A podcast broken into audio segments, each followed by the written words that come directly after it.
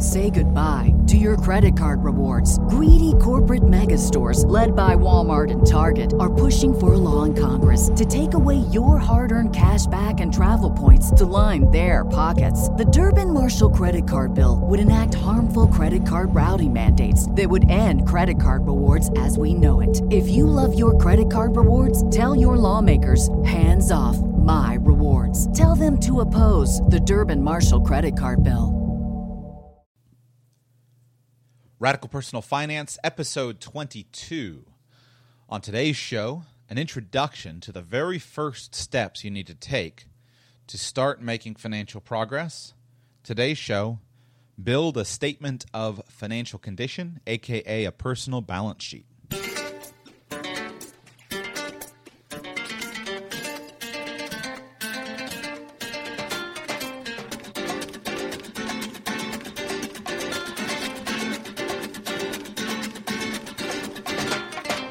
Welcome to the Radical Personal Finance Podcast for today, Thursday, July 17, 2014. This is the show where we try to give you some steps that you can take to connect those big goals, big dreams, and big visions that you have for your life to where you are today and give you some practical, actionable tools to help you achieve your goals faster and with greater ease.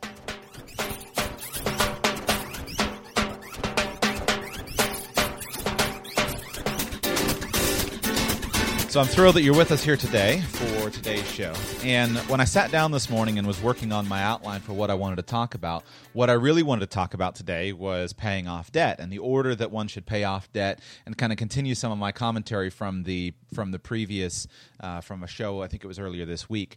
And uh, is one of those topics that in the financial world I see a lot of information that's good, but it's just looking at one side of it. So I prepared this long outline of of how I would think about paying off debt and how to integrate all the different tools. Then I realized that I can't go there without starting with a that the first step. I, I, can't go to how to pay off the debt without going through some of the information on uh, on on you know making how, how to write down what you owe and all the different aspects of the debts. And this could be very simple for some people or it could be very complicated for other people. But then I realized, well, I can't start there until we go into financial statements.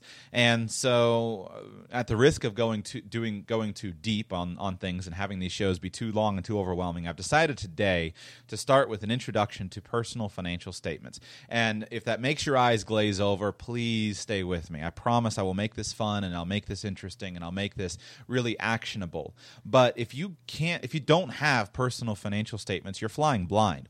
The first thing that if I were a financial planner working with you, the very first step that I would do after talking to you about what you're trying to do and what your goals are is I would start making financial statements because the financial statements give us the information that we need to go on. Now, if you'll make these for yourself, and I'll talk you through how to do them in a professional way so that you get all the information that you need, but if you'll make these for yourself, then you will really be on track to be able to guide yourself and coach yourself through whatever the situation is that you that you see that that, that you're in.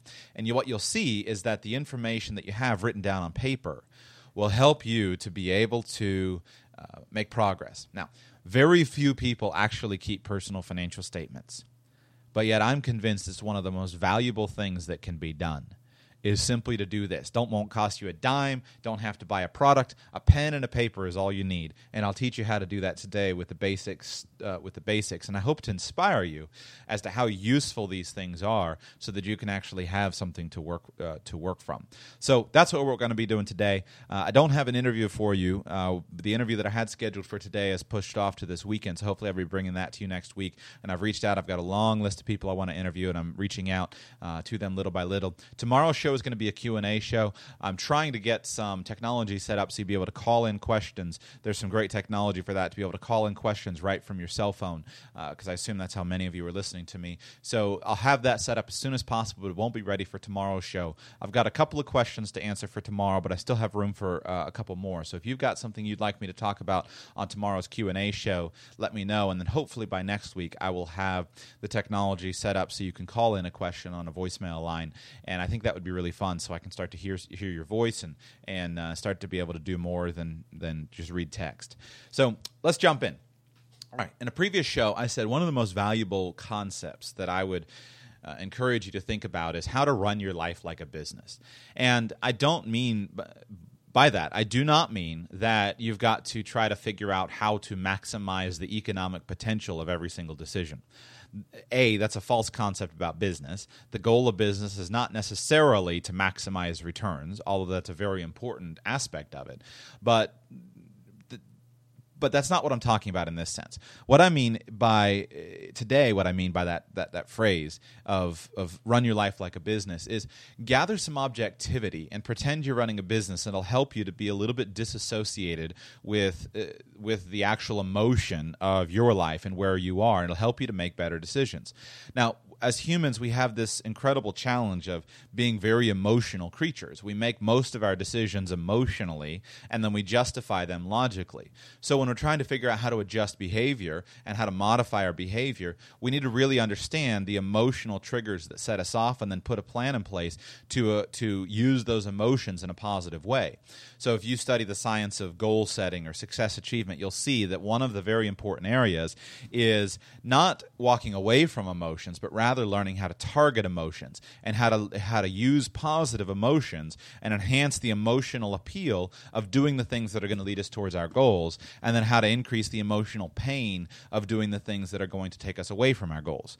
Well, we can do exactly the same thing with finance. But we have got to so we've got to manage that emotion but we've also got to be able to think logically it's challenging for most of us to be able to think logically when we're wrapped up in this emotional world that we live in. So if I were, let's assume that you are deeply in debt. I had a client I was working with in the in the recent past, and this client was just deeply in debt, was falling behind on their bills, and was really feeling frustrated with what they were going to do. And I was sitting working with them over a period of time, and I am because I was not emotionally engaged in the situation. I don't have any creditors collecting me. I don't have to deal with the pain and the fear and the stigma, uh, the socially, uh, the social. Uh, uh concept, the, the, the, social construct or the social uh, stigma of of being behind on my bills. It doesn't bother me; it's not mine. So I was able to sit down and help him uh, chart out a plan and write down some numbers, figure out where they're at with their spending, with their income, and chart out a plan. And because I'm not emotionally engaged in the situation, it's very very simple and straightforward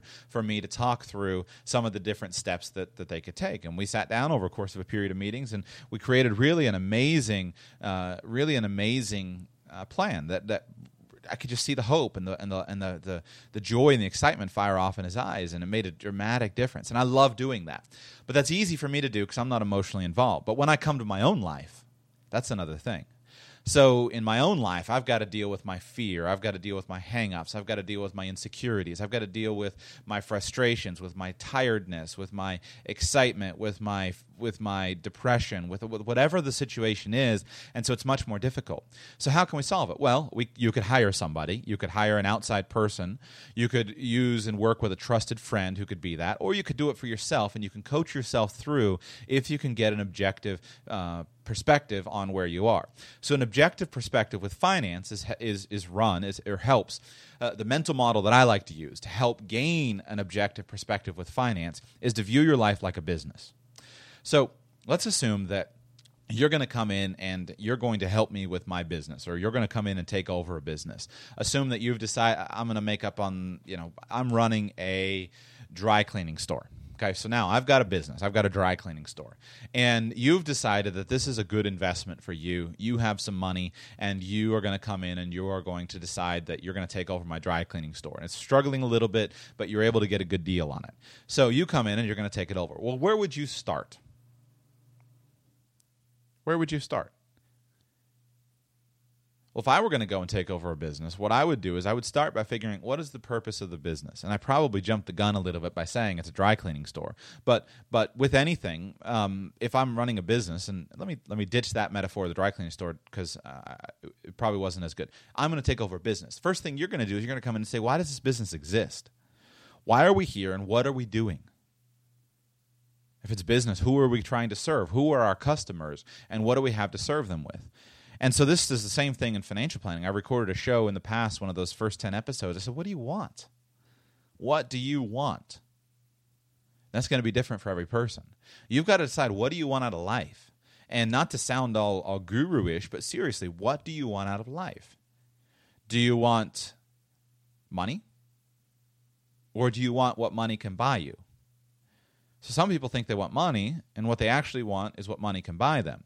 Well, if we could figure out what what what money can buy you, is it freedom? Is it prestige? Is it admiration? I was reading an article yesterday about Bernie Madoff. I'm fascinated with Bernie Madoff, who was the, if you're not, I mean, you should be familiar, but he was the, the guy who swindled uh, people out of billions of dollars, ran the massive Ponzi scheme. And I was reading a little bit about his, uh, this was in Daniel, what's his name? Um, the guy who runs the corporation, uh, the company called Inkblot. He's a behavioral psychologist and, and, and, and involved a lot in in uh, behavioral investment. I was reading his book called "You're Not That Great."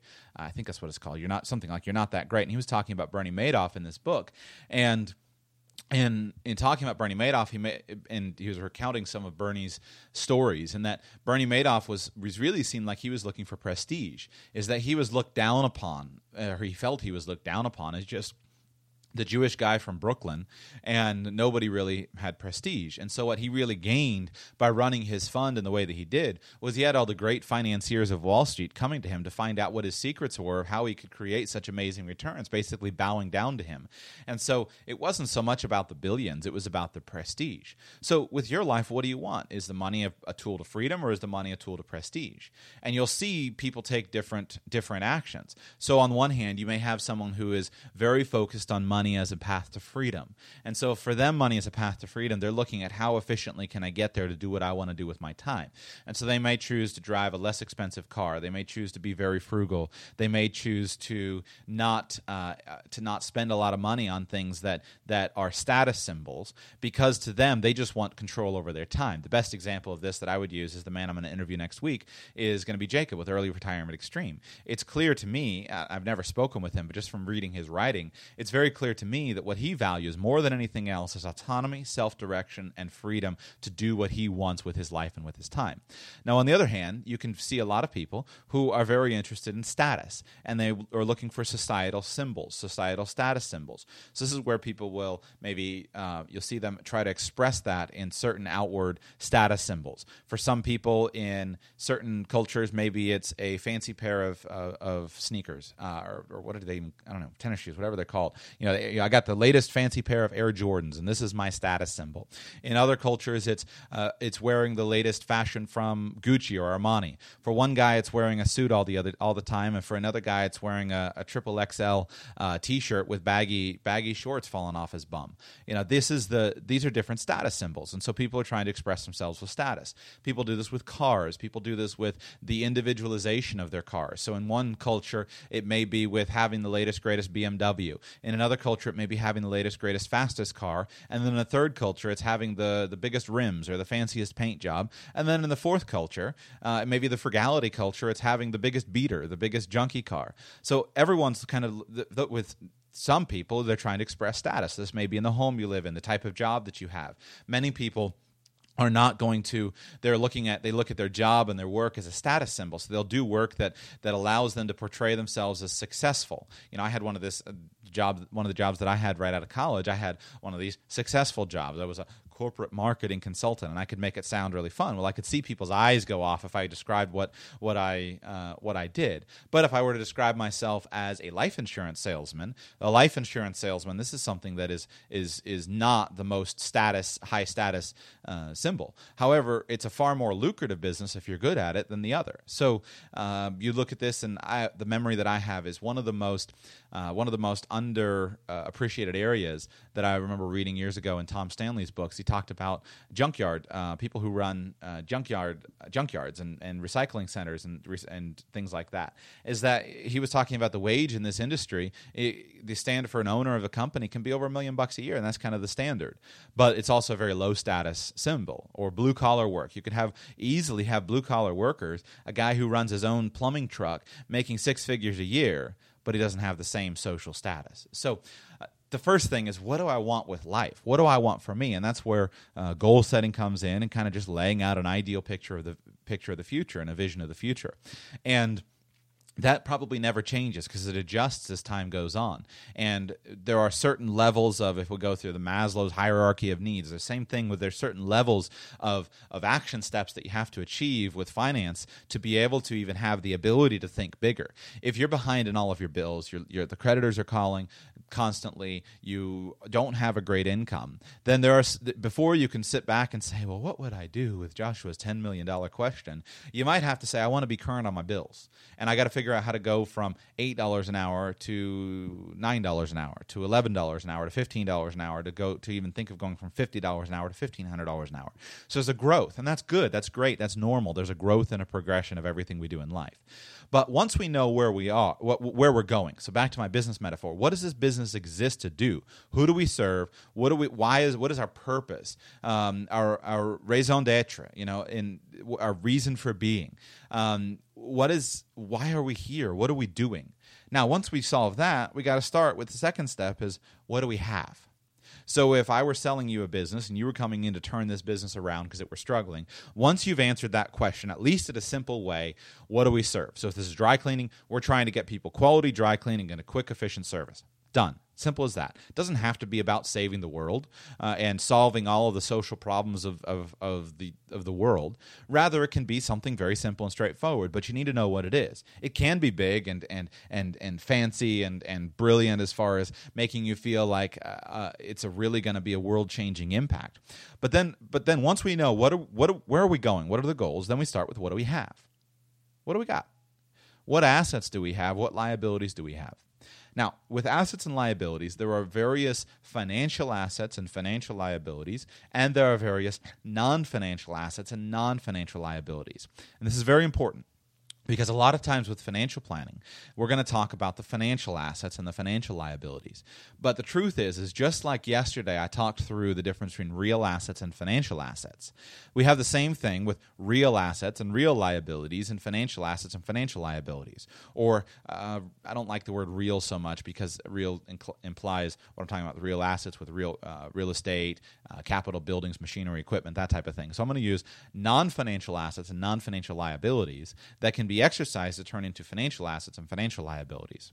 So, in a business, a non financial asset would be something like, uh, and and again accountants don't get mad at me because some of these cross the, the bound so boundary so i would use in a business something like intellectual property i would call that a non-financial asset for the purpose of this conversation but that would actually be valued on a business balance sheet depending on what uh, what type of accounting that we're using. For, for today let's keep it simple. So we're to have a non-financial asset like our employees. We're to have a non-financial asset like a real asset like our building our equipment our plant our if we're a dry cleaner our dry cleaning machines our racks our we're to have a non our customers our customers customer base, our goodwill, the reputation that we have in the marketplace. That would be for a business.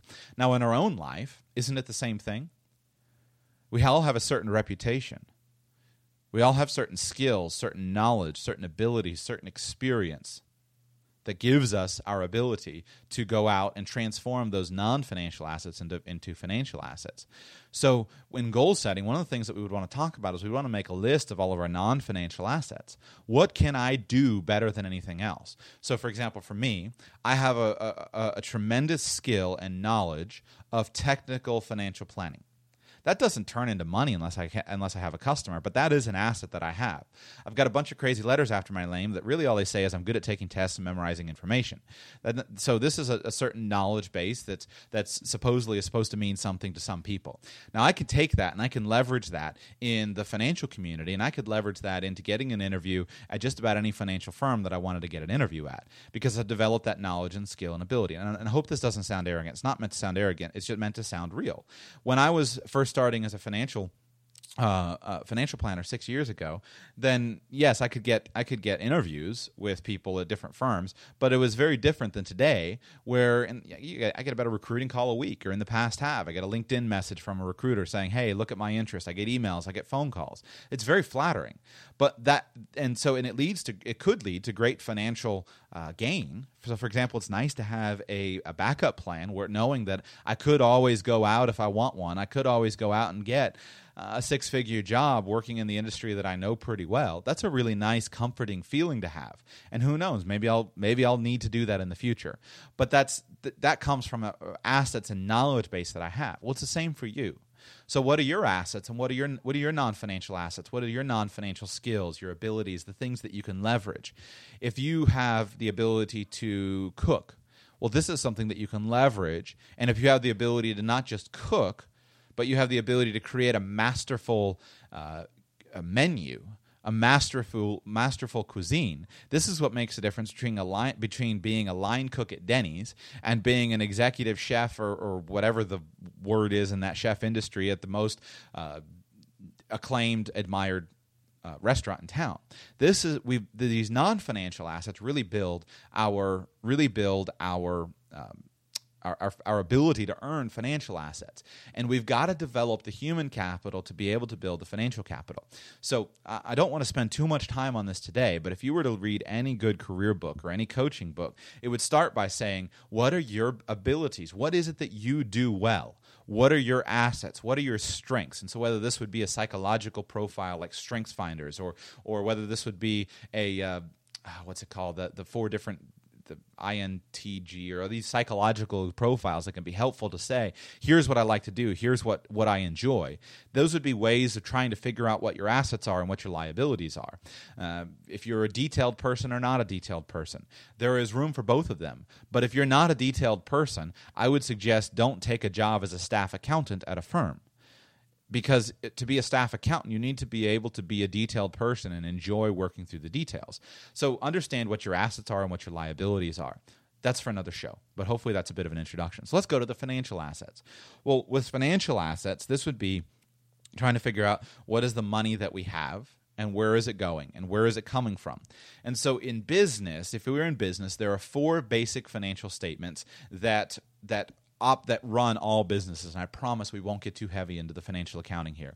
But in business there are four basic financial statements. And so if you hired me to turn your business around or if i hired you to turn my let's go uh, go the other way. You hired me to turn your business around. The very first thing i would do is we would have a conversation about what's our purpose what's our mission what's our vision what are we trying to do do we have any chance of doing it? And then we're to then we're going to go look at the numbers. And in business there here are the four financial statements that we're going to review. And just a very quick overview. Don't tune me out on this because if you want to have any any skill of being an investor, uh, so for example, any skill of analyzing companies, analyzing business opportunities to any degree that goes beyond just okay, I'm going to buy an index fund, which there's nothing wrong with that. But if you want to have any skill, you need to understand these statements and the, how these work together. So the first would be a balance sheet. This is called a statement of financial position. I don't care which one name you, you, you use; it doesn't matter. But a balance sheet simply tells you what your current financial position is. It tells you all of the economic resources that you have and all of the, the, the, the, sources of financing that you have, and it tells you where you are at a specific point in time. And so in business accounting, this would be the, the, the basic accounting formula that you would learn in Financial Accounting 101 in college is your assets equals your liability, liabilities plus your stockholders' equity or your shareholders' equity. So assets equal liabilities plus shareholders' equity. And this is the basic accounting uh, equation that everything is built around. And so here you would see a listing. If you looked at a business balance sheet, you would see a listing of all of the cash, all of the accounts receivable, all of the current value of the real assets, such as plants and equipment, all of the money that's owed, any notes payable, any any liabilities that are outstanding, and then the shareholders' equity in the beginning would be the contributed capital. So how much money was invested into the business at the begin at the beginning. Now we can simplify this over to the world of personal finance, and we can create a personal statement of financial position, a personal balance sheet, and this one can be a little bit simpler. We can dispense with the stockholders' equity, and we call that net worth. So then we have assets and liabilities. And so today we're going to talk about how to calculate this and how to create one for yourself because this will be the first informational statement that you need. Now, briefly before we get into the details of that, I want to cover the other three the other, the other three financial statements that work in business. And not all of these are going to be necessary for your personal financial accounting, but I want you to see how valuable these are. So the second of the financial statements that you would prepare in business, or if I were turning your business around and I would ask for, or you would have prepared for me, would be an income statement.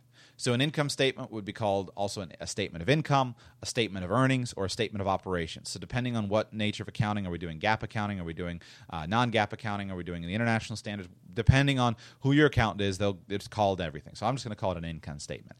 And an income statement will will will reports the, the primary measure of economic performance during a period. It talks about what's our income and what are our expenses. So the income statement would list all revenues from sales in your business and would subtract out the cost of goods sold, any expenses incurred for selling the goods, and any interest expenses. And this would equal our net income. So in business, we have an income statement. Uh, and this would be an important statement too that we're going to that we're going to review because revenue is listed on this income statement and our net income. Revenue minus expenses equals our net income. Then the third statement would be the statement of retained earnings. And so the statement of retained earnings reports the way that the net income and the distribution of dividends to the shareholders have affected the financial position of the company during the accounting period. So the balance sheet was a specific point in time. These other income statements are during a period of time. So over a year, over a month, over a quarter, over a decade, depends. Usually they'll be the quarterly or annually. But this would be the statement of retained earnings. And basically what it says is we would say, okay, how much retained earnings did we have at the beginning? How much income, net income, was added to it, how much did we pay out in dividends to our shareholders, and what's our ending retained earnings? What is the amount of money that we have at the end of the accounting period? So, um, this would be the statement of retained earnings in a, in a, financial accounting. And the fourth one would be the statement of cash flows. And so the statement of cash flows reports any inflows of cash, so receipts for sales, and any outflows of cash or payments during the accounting period across all the categories of operations, investing, and financing.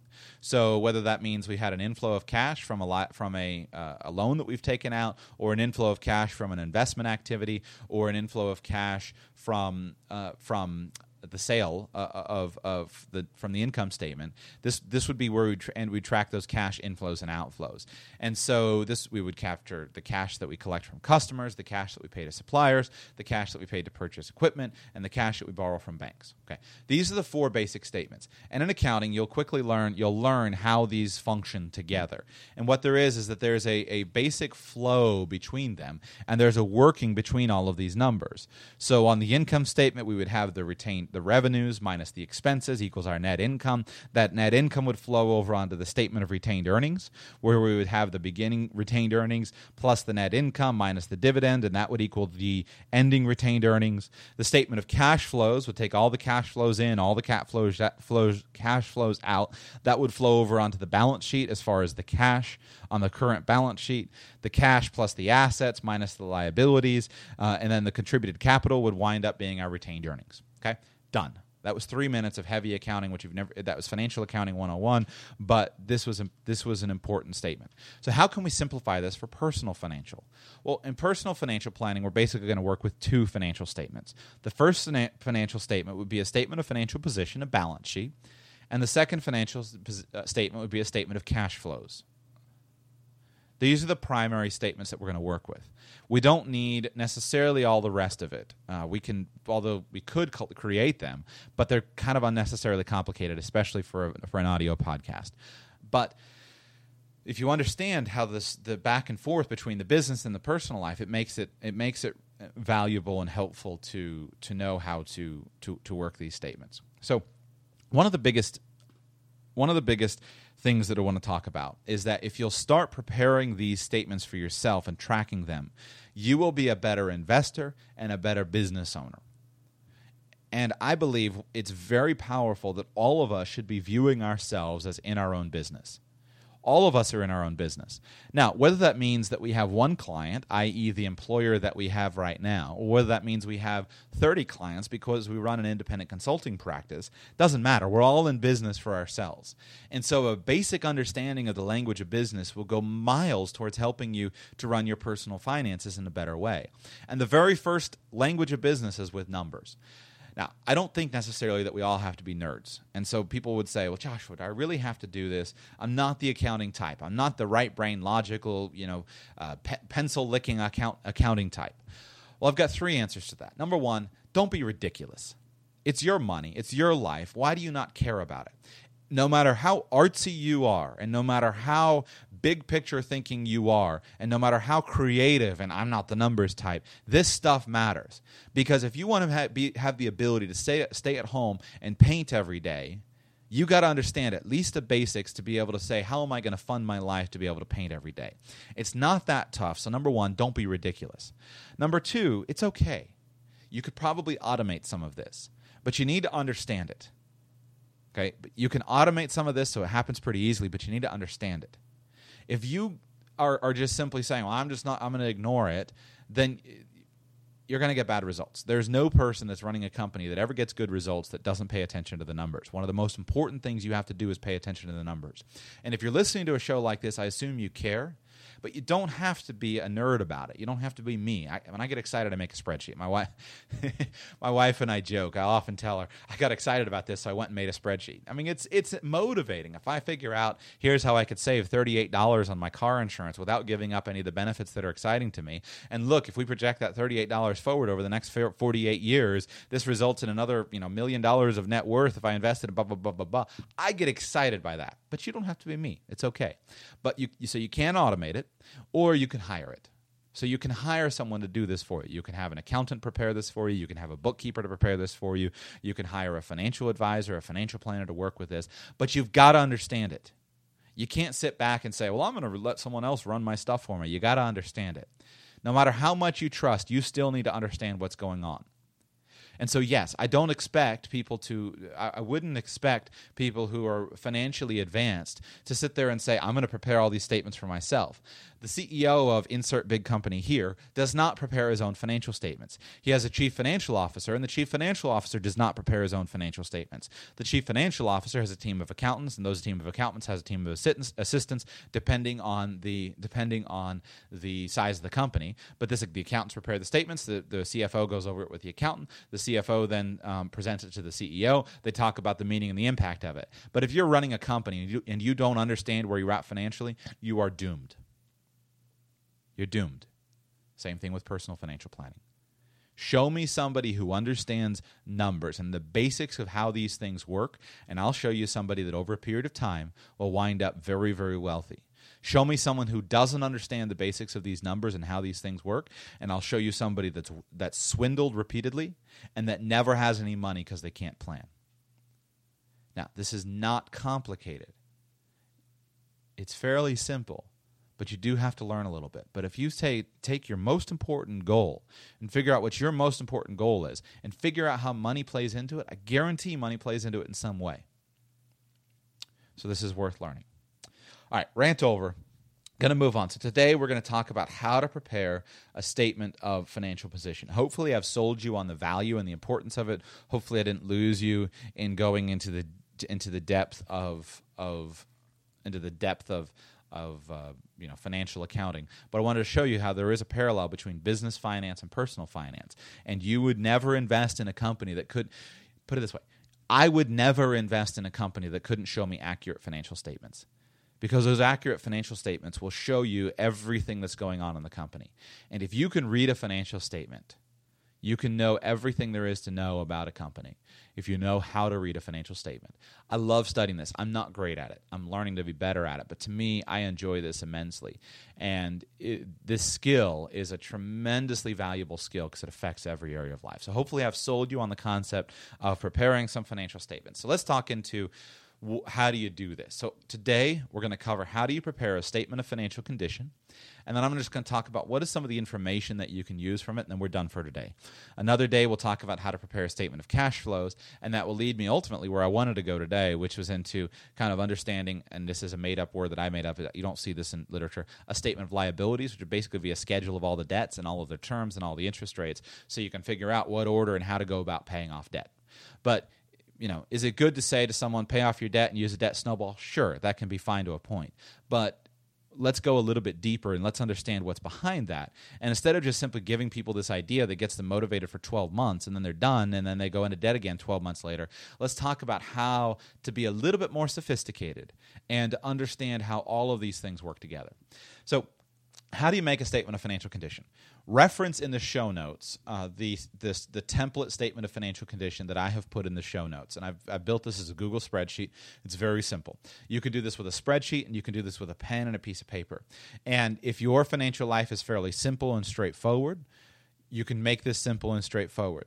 If, if your financial life is complicated and intricate, this will be very complicated and, and, intricate. It doesn't matter to me, but this would be the very first step if I were coaching somebody, whether they owned 18 businesses or whether they own no business and earned a $40,000 straight salary. We're still going to make exactly the same document. So we start with the assets. Now, in this world, I'm purely talking now about financial assets.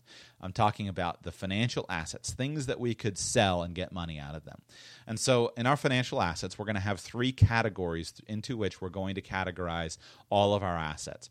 Number one would be cash or cash equivalents, number two would be investments, and number three would be use assets. So, cash, cash equivalents, investments, and use assets. So, let's walk through these categories and I'll give you examples of these. In the spreadsheet that I've prepared for you to use, you'll see that there's not uh, there you're not going to no I would no one's going to have all of these asset names. I've put in the general categories to remind you about them. But what I would do if I were filling this in is I would fill in each individual account the name of it and the location of it and then the type of account it is so that I could have a, com- a complete list. It's not a big deal if you've got 38 accounts. It's not a big deal to have 38 accounts listed on a statement because you're just mainly looking at how much cash, how many investments, and how much use assets do I have, and then what's the amount of my liabilities. So list them out in the way that with the names that make sense to you. But I've put in a number of different varieties of, of categories for you to uh, for you to use as your um, to help you. So number one would be cash or cash equivalents. So cash in the financial accounting world is basically considered to be things that things that can be turned into cash in a very short period of time. That's very liquid.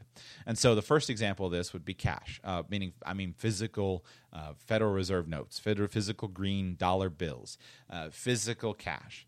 And I think it's a really great idea uh, to always have some amount of physical cash on hand.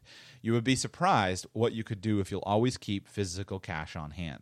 Now, there may be various reasons for this. So, you may pull over on the side of the road, see somebody selling something, and say, listen, you know, somebody's selling a car or a boat. And just the fact that you've got some money in your pocket and can offer them cash on the spot and can make a dramatic difference in their willingness to sell the asset to you quickly.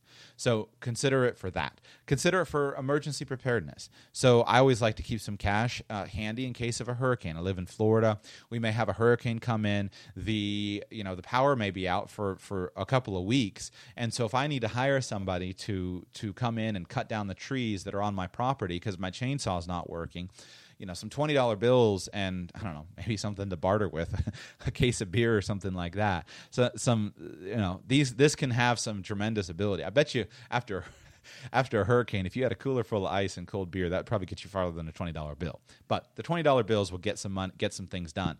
This happened on my property some months ago, I was there was a guy down the street cutting uh, cutting some trees down and and grinding some stumps, and I had some stumps in my backyard and I needed ground out. I had planned to to call somebody and have them come by, but if you call a guy who runs a stump grinding business, he's got to charge you a fee to get out there. He's got to cover his gas to get out there and his crew.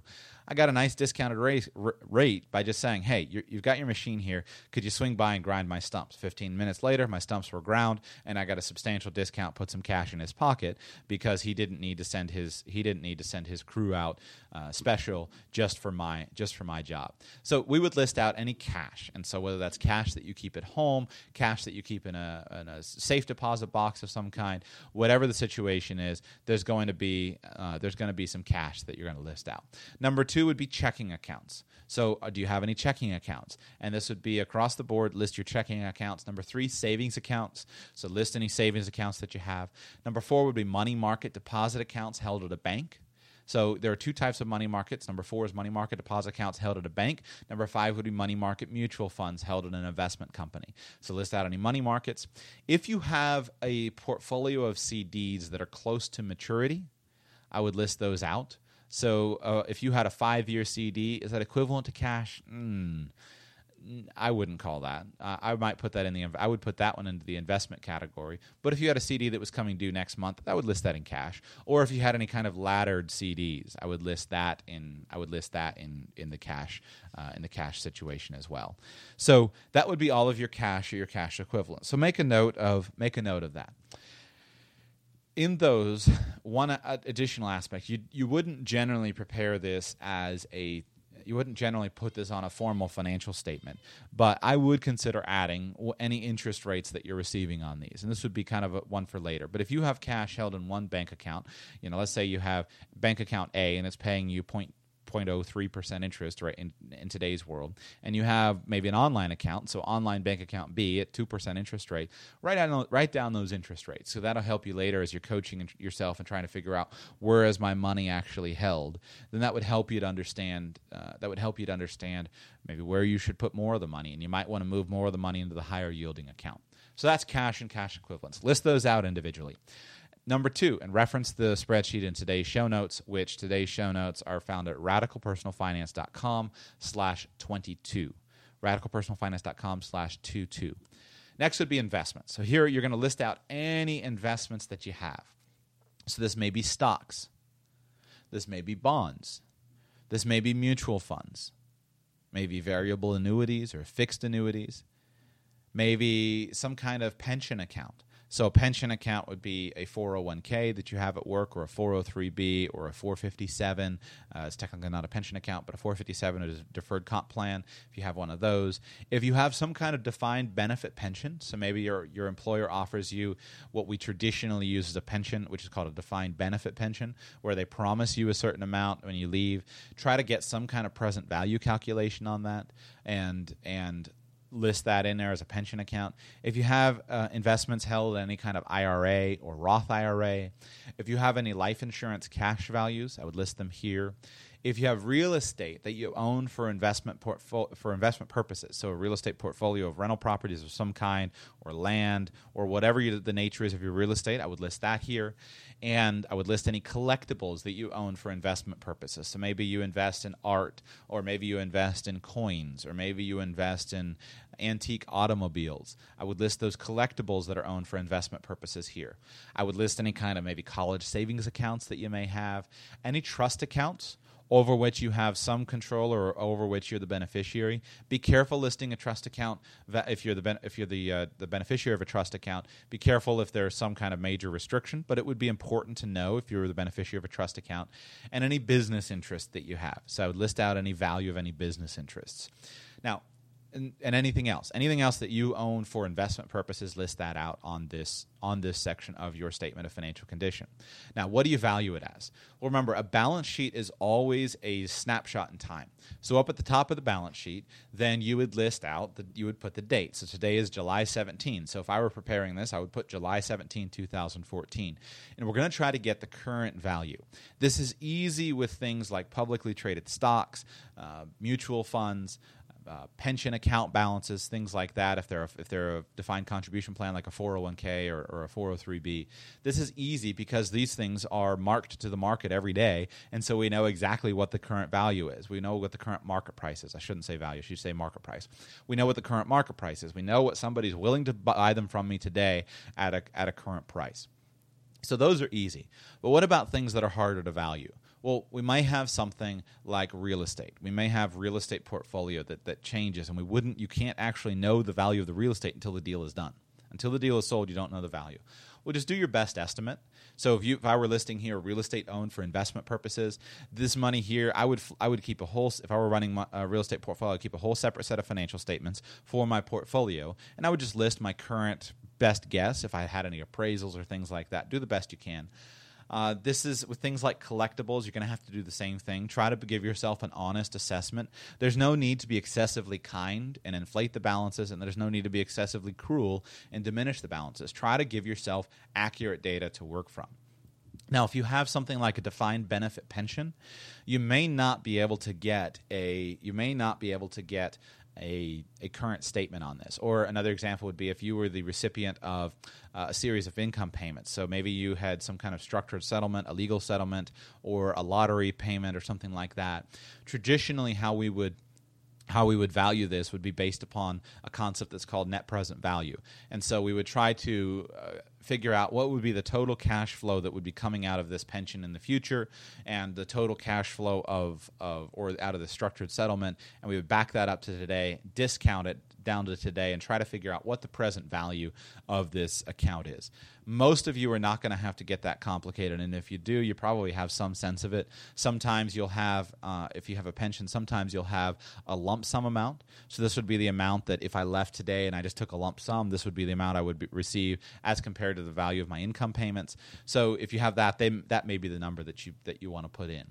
I would put some notes on here, however, if the, if you were valuing something in a way that if you were going to value something in a way that were was a little bit unique, put some notes so that you would know. On a formal financial statement, there will always be explan- on a formal business financial statement. There will always be explanatory notes in indicating how the valuation was reached and what goes into it. Are we using GAAP accounting? Or are we using non-GAAP accounting? Or what are we what are we actually what are we actually using here? And so put the same thing on your own personal financial statements.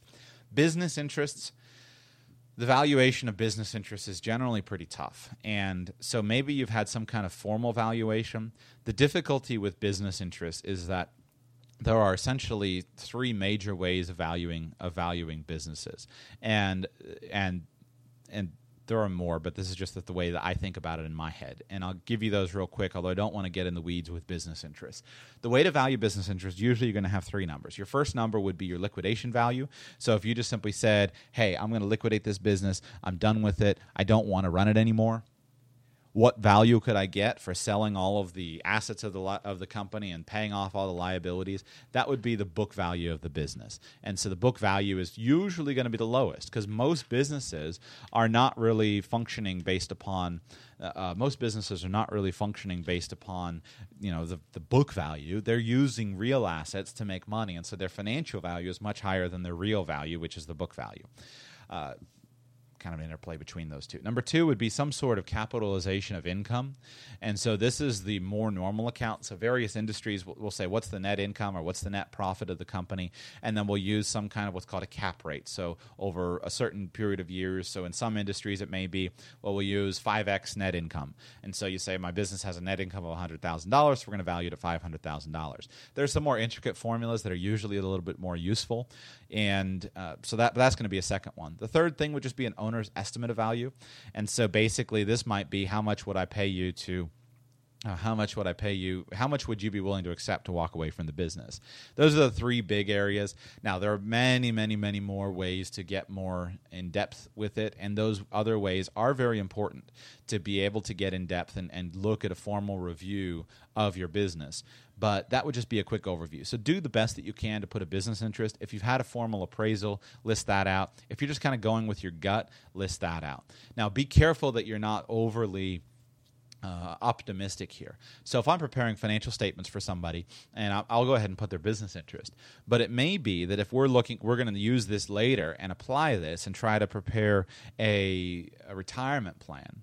I want to make sure that if the person is telling me my business is currently valued at $100,000, it's going to grow at a 10% annual rate, and then I'm going to sell it for $500,000, and that's going to be, you know, fund my retirement. I want to make sure that that is accurate and that that is possible. Some businesses will lend themselves much more to this than others. So if you started a local landscaping company, then basically the only value that you have is the value of your accounts and your equipment. And so, can you sell those accounts to someone else? I bet you can.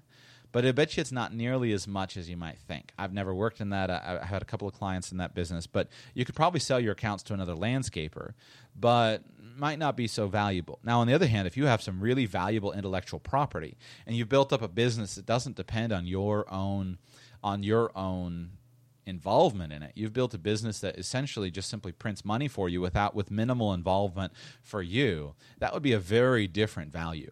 So, one of the things when we're looking at how to optimize our investment returns, we want to give a high degree of focus to how do we enhance the value of our business from a sales perspective. And this is usually one of the areas that entrepreneurs can really make a big difference by systematizing their business, making sure that they're not dependent on any one specific employee, maybe making sure that they've got systems in place and it's well documented documented, making sure that they're enhancing the book value in every way they can, making sure that they're enhancing the valuations.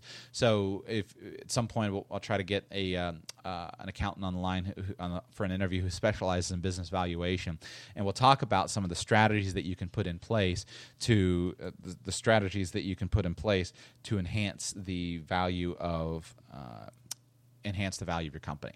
So you would list out the value of your investments. Third category, use assets. So use assets would be anything that you use. This is stuff that you own that's for your personal enjoyment, for your personal use. Obvious one, do you own a house? That's a use asset. So your house is not an investment. Your house is a use asset. Your house is not an investment. Your house is a use asset. Now, you may be able to transform that use asset into a better investment in some way and enhance that. But I'll say it again your house is not an investment. I'm going to hammer this, this point for a moment. The reason I say your house is not an investment, even though it may be one of your highest dollar value assets, is because investments should make you money, and your house doesn't. It sucks money out of your budget. And if you say, well, my house is going to go up in value, yeah, but it, you're right. But you know what would help it do even better is if it printed money for you while it was going up in value, if you rented it out. Now, it doesn't mean you shouldn't buy a house, but just don't think of your house as an investment. Think of your house as a use asset. This is something that is a lifestyle uh, expense that you are choosing to enjoy. And there's nothing wrong with that. It's your money. You can't take it with when you go. You might as well spend it on what's important to you. So if you want to have a big fancy house, awesome, go for it. If you want to have a small inexpensive house, awesome, go for it. Your house is a use asset.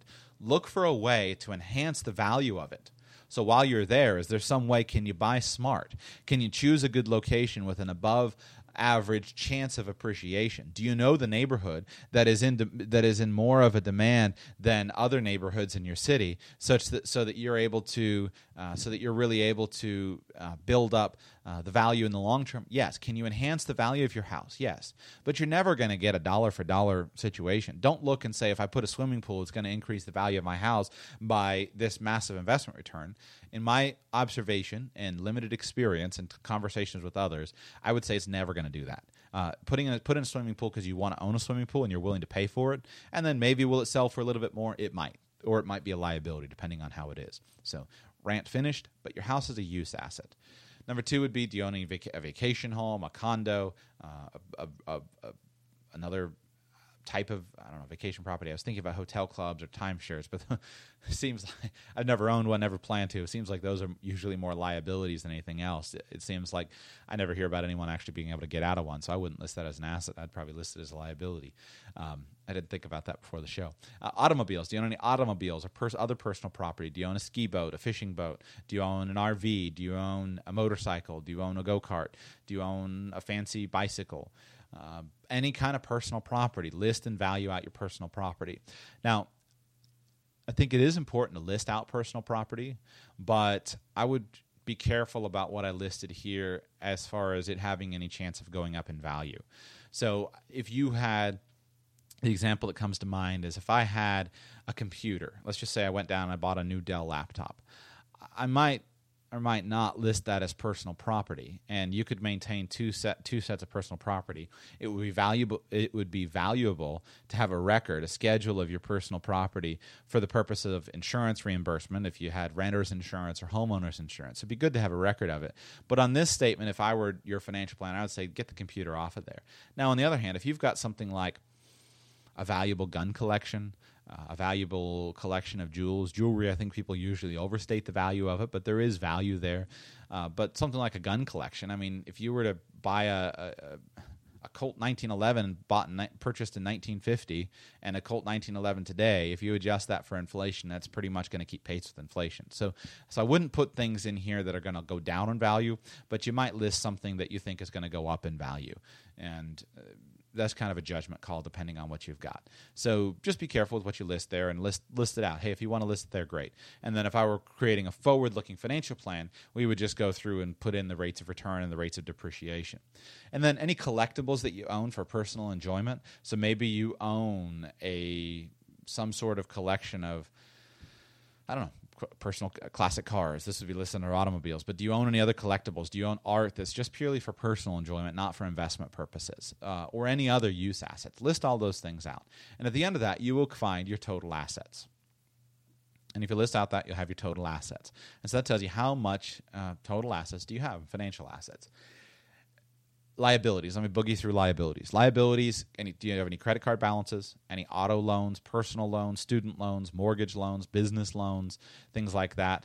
As far as how to account for the value of a business versus the business loan, me personally, I would keep a separate I would keep a separate set of business financial statements, and so I would I would declare the assets of the business minus the the loans of the business, the, the debts of the business, and then that would equal the business interest that I would bring over onto my personal balance statement.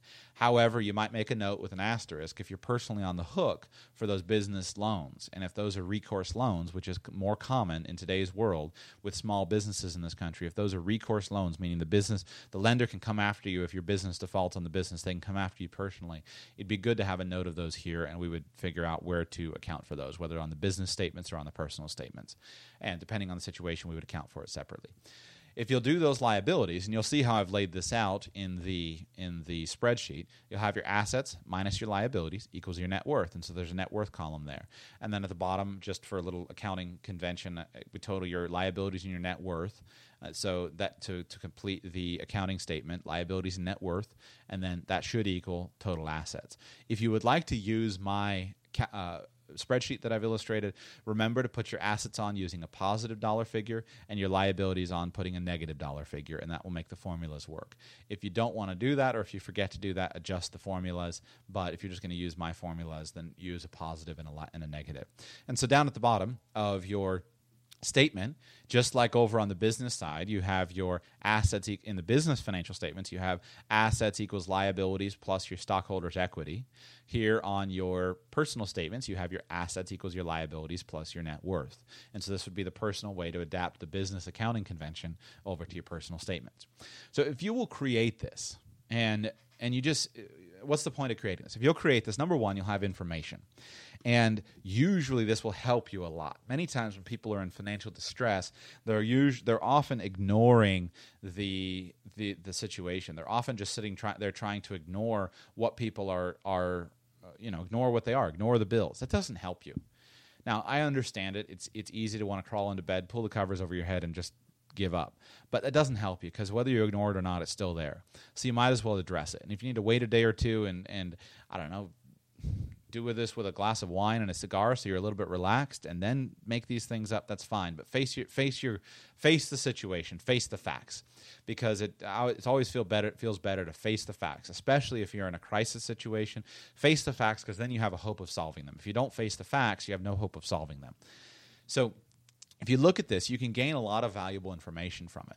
One note that I like to do, and this would be more when I move over to financial planning, but with my personal financial statements, I would and I would like to put an estimated return value. Now, this is not something that I would count on, but I would put an estimated return value. So I would add another comment, co- column or a note to this and say, okay, cash what's the estimated return of my cash? Well, traditionally, it should be four or five percent. If we were in kind of the more mainstream, uh, normal environments that seems to have been the, uh, that over the past, over history, the regression to the mean of what you would earn on cash would be eh, three to five percent. That would be a more normal situation. And today, and who knows if this is a new normal or this is just a, an anomaly? I don't know. But today, it would seem you output a half a percent. I mean, you show me an account that's paying any wor- any amount of money that's worth having in it, and it's it makes a dramatic difference. Eh, there's not much. If I were valuing a stock portfolio or bonds, if you have individual bond investments, then go ahead and value if those are individual bonds that you own that you're planning to hold to maturity. Go ahead and put their yield in there, what you're expecting their yield to be. If you have a bond mutual mutual fund, you'll have to estimate that yield because a bond mutual fund would have an unlimited duration. And so you would have to, to figure that out and kind of adjust how sensitive this is to interest rates. If you had mutual funds, that estimate something, maybe you could go and look at the look at the lifetime return of the fund and estimate that maybe same thing with if you had a variable annuities if you have a fixed annuity put in there the the interest rate that you're being paid on your fixed annuity look at the investments uh, look at your life insurance cash values and try to estimate what a historical return would be on a policy that's structured similar to yours with the company that you have took look at any real estate that you own, try to figure out what your estimated return would be, and be conservative, but try to figure that out. And then you know your business, same thing. Value any use assets that you have. So, for example, the automobiles, I always would depreciate those at about 15% per year, unless there's some other extenuating factor that you know of that would lead to a smaller depreciation rate, I would write minus 15% in automobiles. Or if I own personal property that was furniture, that wasn't high dollar furniture, or, or furniture that had any chance of appreciating or keeping pace with inflation, then I would put uh, I would I would put a negative number next to that. Now, when you sit back and you look at that and you look at your numbers, you can get a pretty clear idea of where your priorities are. So if you are poor or broke or have always been poor or broke, then probably if you create this document, you'll probably see that any money that you have is likely over in the use assets or it's likely over in the liabilities. Now, you say, well, duh, Joshua, I know that. I get that. I'm poor and I'm, or, or I'm broke. And what the difference is, I don't know. I've heard people talk about the. I'll use broke. It's uh, it's less of a value judgment and more of just simply a fact. A fact. I have been broke many times, and uh, who knows? I hope I won't be again in the future. I keep trying to avoid it, but I've done some dumb, dumb stuff and been broke at the different times. Nothing wrong with it. Most people have. I read a statistic. This is not confirmed, but I, I'll have to find it. The average millionaire, you know, was broke or bankrupt a couple of times before they uh, finally became a, uh, a, a million a millionaire. I'll have to find that statistic. I don't know where that came from if you look at this, you'll see where your priorities are. So if you're somebody who values a high lifestyle, what you may see, and I see this a lot here in South Florida. If I and my joke is to go to Miami. There are some very wealthy people in Miami, but it seems if you go down to Miami, you will see people that have these incredibly expensive cars and they live in a mobile home. And so you'll look at car worth eighty five thousand dollars house rent, you know, no or house mobile home worth fifteen thousand dollars, and that mobile home may keep value or depreciate slowly over time instead of being, you know, some sort of real estate that's that's likely to go up. So, uh, so at least keep pace with inflation. So look at the value, the mon- the amount of money that you have in use assets versus business assets, and or versus investments. I mean, wealthy people would generally place the priority on their investments. So, over and above use assets or before use assets, they'll prioritize investments, savings and investments. So you may, you want to see some healthy numbers in the investment column. You want to see some smaller numbers in the liability column, and you want to see some big, you know, some smaller numbers in the use assets until those investment assets are funding the use assets. That's to me my definition of wealth is that your investments will pay for your lifestyle. That's how I think about wealth. Whatever that lifestyle is and whatever those whatever those investments are. So the only way you get there is by prioritizing money from your cash flow statement, which will be in a further in another episode, or I'll just say your budget out of your monthly income and expenses, prioritizing putting money over to those investments. And then what category that we're putting money into is going to determine. So you may have a very large business interest and a very small stock portfolio. Nothing wrong with that. Or you may have a very large stock portfolio and a very small business interest. And a lot of times, what you'll usually have is you'll have an interplay between these things. The perfect owner of stocks is someone who who is uh, transitioning out of a personally closely held business. So if somebody transitions and they sell their closely held business for 20 million bucks, well, that would be the perfect thing to go ahead and diversify out of that closely held business into other stocks. Uh, that would be a really good, a really good situation. So look at, you can just look at the numbers and then look at the rates of return. And with this, you can coach yourself. Is all of your money sitting in cash? Is that good or bad? Well, it depends. Are you sitting there and it's sitting in cash, ready to go over to the use assets? We're going to start going down. You're going to buy a big fancy car. Probably not a good idea uh, at the beginning stages of wealth accumulation, at least? Or are you looking for a good investment? And there's nothing wrong with sitting back and stockpiling cash and just saying, I'm waiting for a good investment.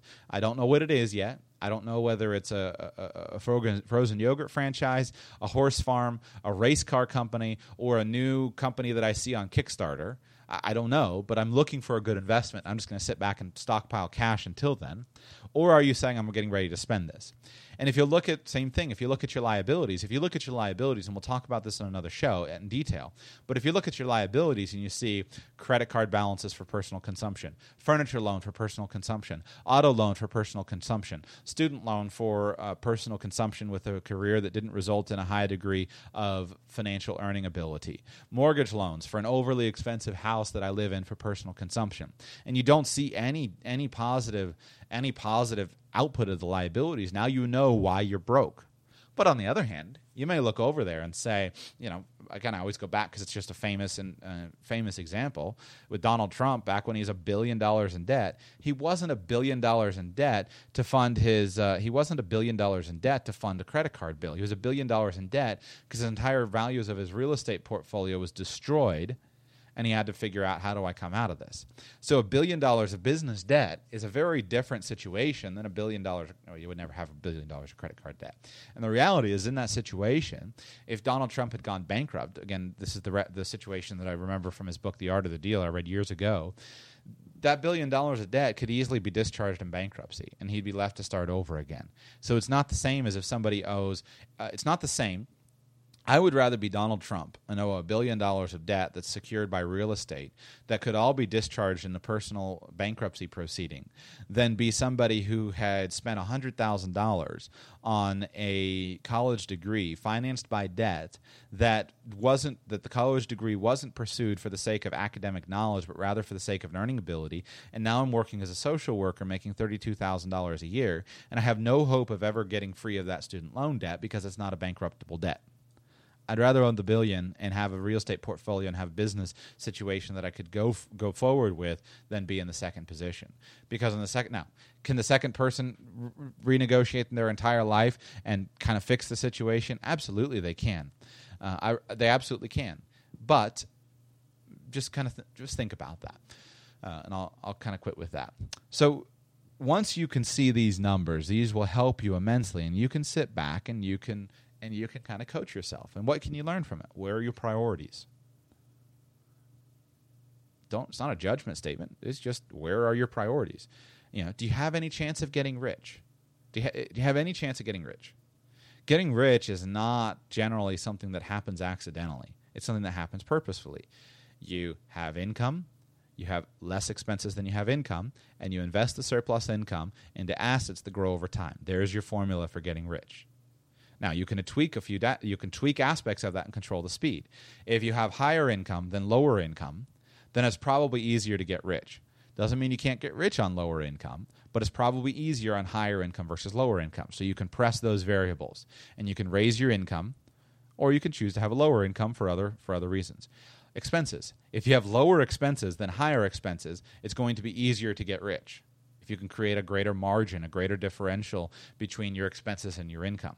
Now, is it valid to say to someone that you know that is it valid to say, well, you're stupid if you don't buy the latte every day because if you enjoy the latte, you should do it and you raise your income. Well, sure, that may be a lifestyle choice, and that's that's fine, but it still doesn't ignore the mathematical that doesn't. Uh, there is still a mathematical reality that the lower the expenses and the higher the income and the greater the difference, the faster the results. Could you lose weight eating pizza every day? Probably. Uh, if you figured out you know a way to restrict your calories to a level. Could you lose weight faster by eating pizza once a week versus every day? I would say so. Could you lose weight even faster by never eating pizza?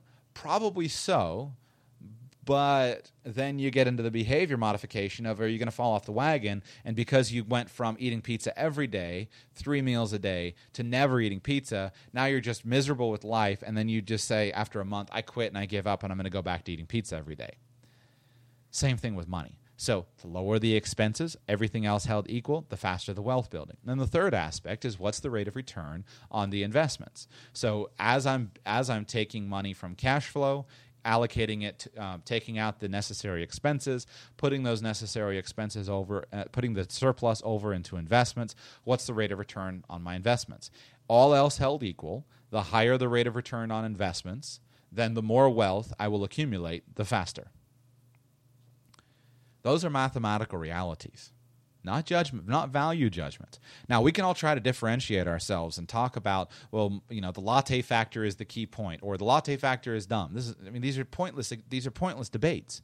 You may choose what's best for you, and and I may be more highly motivated by the idea of a high lifestyle, and so I'll set myself a major expenditure goal and say, hey, if I can achieve this income goal, then I'm going to spend this money, and that may motivate me to achieve that that that um, that income goal, and that's totally val- valid. On the other hand, you may say, I don't care about that income goal. I'm going to you know trim my expenses down.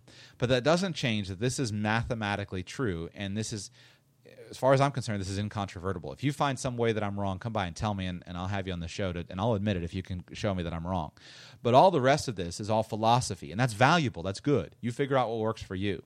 But you can get rich making a small amount of money and inve- and only spending a little bit, and you can get rich making a lot of money and spending a lot as long as there's a differential between the two. So uh, I think I beat that point. Uh, I think I beat that point to the end of uh, to the end of uh, what it uh, what it needs for today. That's everything I want to talk about uh, with regard to the statement of financial condition or balance sheet. I never know which one to use for. I like statement because it makes me feel I don't know if you one of you accountants knows which one I should use, or if you guys prefer, most people are more familiar with the term balance sheet, but I just like statement of financial condition. It makes me feel a little bit more, I don't know, accounty, businessy, and then I like to look and, and do this.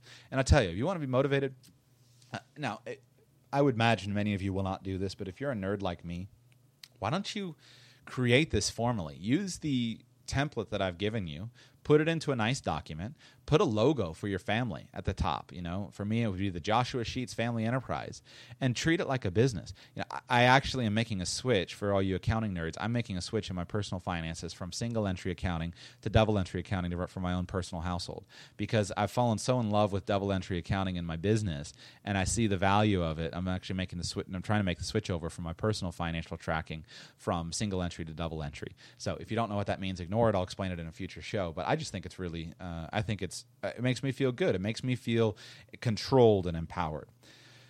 So that's our show for today, and I appreciate you listening.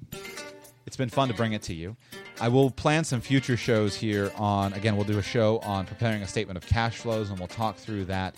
Reference, please, the document that's listed in the show notes and create your own based upon that. Create a Google spreadsheet, write it down on a piece of legal paper. This is step one of any kind of financial planning. And you can do this yourself, you can hire it done, but I would encourage you consider the power of a financial statement. And what you'll see is notice just notice this thing that I have noticed. The greatest investors in the world are always investors who who I mean they they they, they look at the balance sheet and they understand them.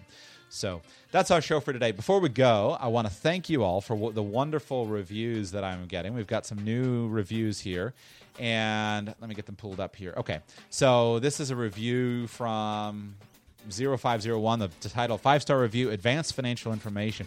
Joshua is providing excellent financial information to the masses in a positive way. A great podcast if you're looking to expand your financial knowledge past the basics. Thank you. Thank you so much.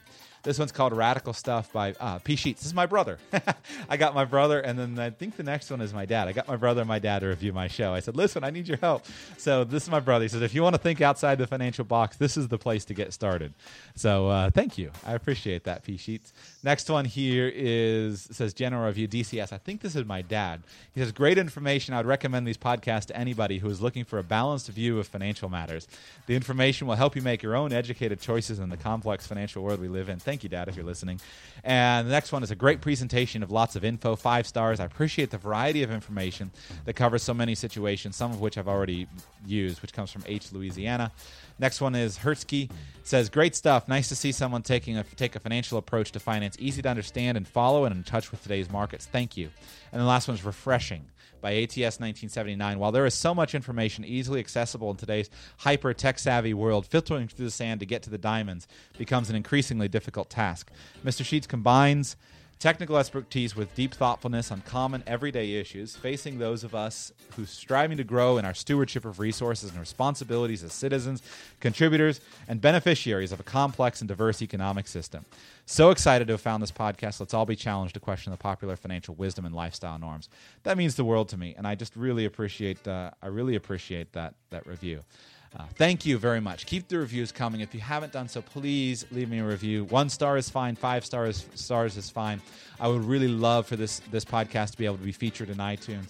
And to the best of my knowledge, the way that those formulas work is based upon the reviews, the ratings, and the downloads. And so I'm doing everything I can to try. I mean, I got my brother and my dad to review my show. so I appreciate any help that you can provide. If you like the show, please review it. That would mean the world. You can do it right on your phone. Stay tuned for tomorrow's Q&A show. Give me your feedback on the show. Tell me what know what you like, what you don't like. That will help me to tailor the content. I know we went deep today, but uh, I hope it was I hope it was worthwhile, and I hope it helped you to get a bigger idea of of the the way that accounting could work. Uh, remember, uh, with my financial show, I've got to get some sort of formal disclaimer. I don't know why you're supposed to do disclaimers. I guess you're supposed to. Is that I think it is important, but I don't know. It just seems really stupid to me to have to make a disclaimer. But when you're in the financial world, that's a big deal. So uh, none of this is personal financial advice. You should go and talk to a professional, please. Hopefully, you can see that the value that professionals could bring, the value of hiring an accountant or a bookkeeper to prepare your books every month, and just for, start running your life like a business. Do this for yourself if you want. Uh, automate it for yourself. That's awesome. Or hire it done. But before you do anything, go and consult a professional advisors. My goal is not to tell you what to do, but rather to give you some ideas and strategies to help you accomplish your goals. We'll be back tomorrow with uh, Friday's Q and A show. See you then.